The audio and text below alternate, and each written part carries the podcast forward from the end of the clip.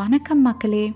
ஒரு குழந்தை நம்ம ஊரில் பிறந்துச்சுனாலே நிறையா பேர் ஃபஸ்ட்டு போய் பார்க்குறது குழந்தை கலராக பிறந்திருக்கா இல்லையா அப்படிங்கிறது தான் இல்லையா? ஒரு சொசைட்டியாக ஒரு ஸ்கின் கலருக்கு நம்ம கொடுக்குற இம்பார்ட்டன்ஸ் அவ்வளோ ஜாஸ்தி.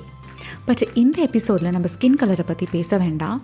ஆனால் அந்த ஸ்கின் கலர் கொடுக்கறதுக்காக கர்ப்ப காலத்தில் குங்குமப்பூ சாப்பிடு குங்குமப்பூ சாப்பிடு நம்மளை போட்டு டார்ச்சர் பண்ணுவாங்கள்ல அந்த குங்குமப்பூவை பற்றி நம்ம இந்த எபிசோடில் டிஸ்கஸ் பண்ணலாம். ஸோ ஸ்டே டியூன்ட்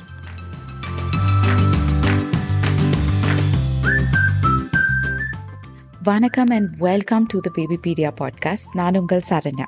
ஸோ இந்த பாட்காஸ்ட்டில் நம்ம எதை பற்றி பேச போகிறோம்னு பார்த்தீங்கன்னா குழந்தைங்கள் சம்மந்தப்பட்ட விஷயம் எல்லாமே அதாவது ஒரு குழந்தைய நீங்கள் பிளான் பண்ணுறதுல இருந்து கர்ப்ப காலம் குழந்தைய பெற்றெடுக்கிறதும் குழந்தை பிறந்ததுக்கு அப்புறமேட்டு வரைக்குமே நம்ம பேச போகிறோம் so stay tuned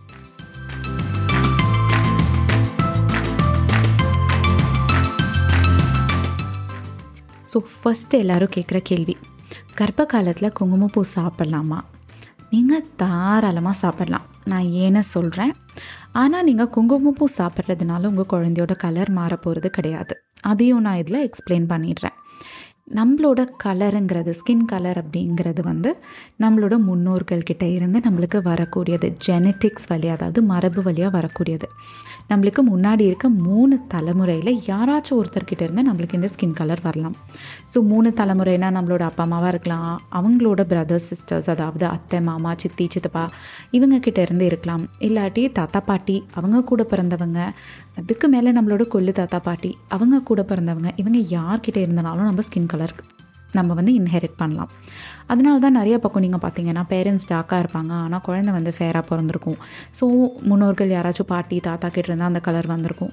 இல்லை ஆப்போசிட்டாகவே நடக்கலாம். பேரண்ட்ஸ் ரொம்ப ஃபேராக இருப்பாங்க பட் குழந்தையோட கலர் வந்து கொஞ்சம் கம்மியாக இருக்கும்.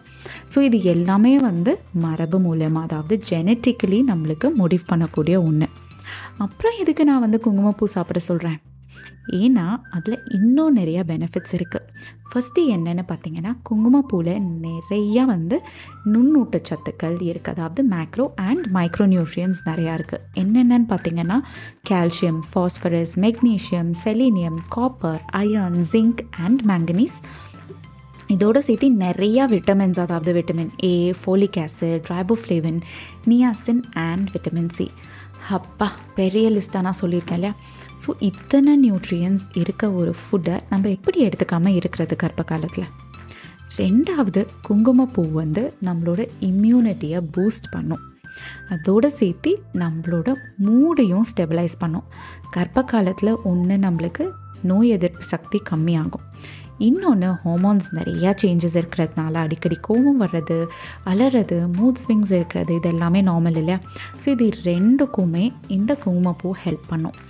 ஸோ குங்குமப்பூ வந்து நிறைய சைக்காட்ரிஸ்ட் கொடுக்குற மெடிசின்ஸ்க்கு இருக்க சைட் எஃபெக்ட் இல்லாமல் ஈஸியாக நீங்கள் வந்து உங்களோட மூட் ஸ்விங் ஸ்ட்ரெஸ் லெவலை கம்மி பண்ணுறதுக்கு ஹெல்ப் பண்ணும்.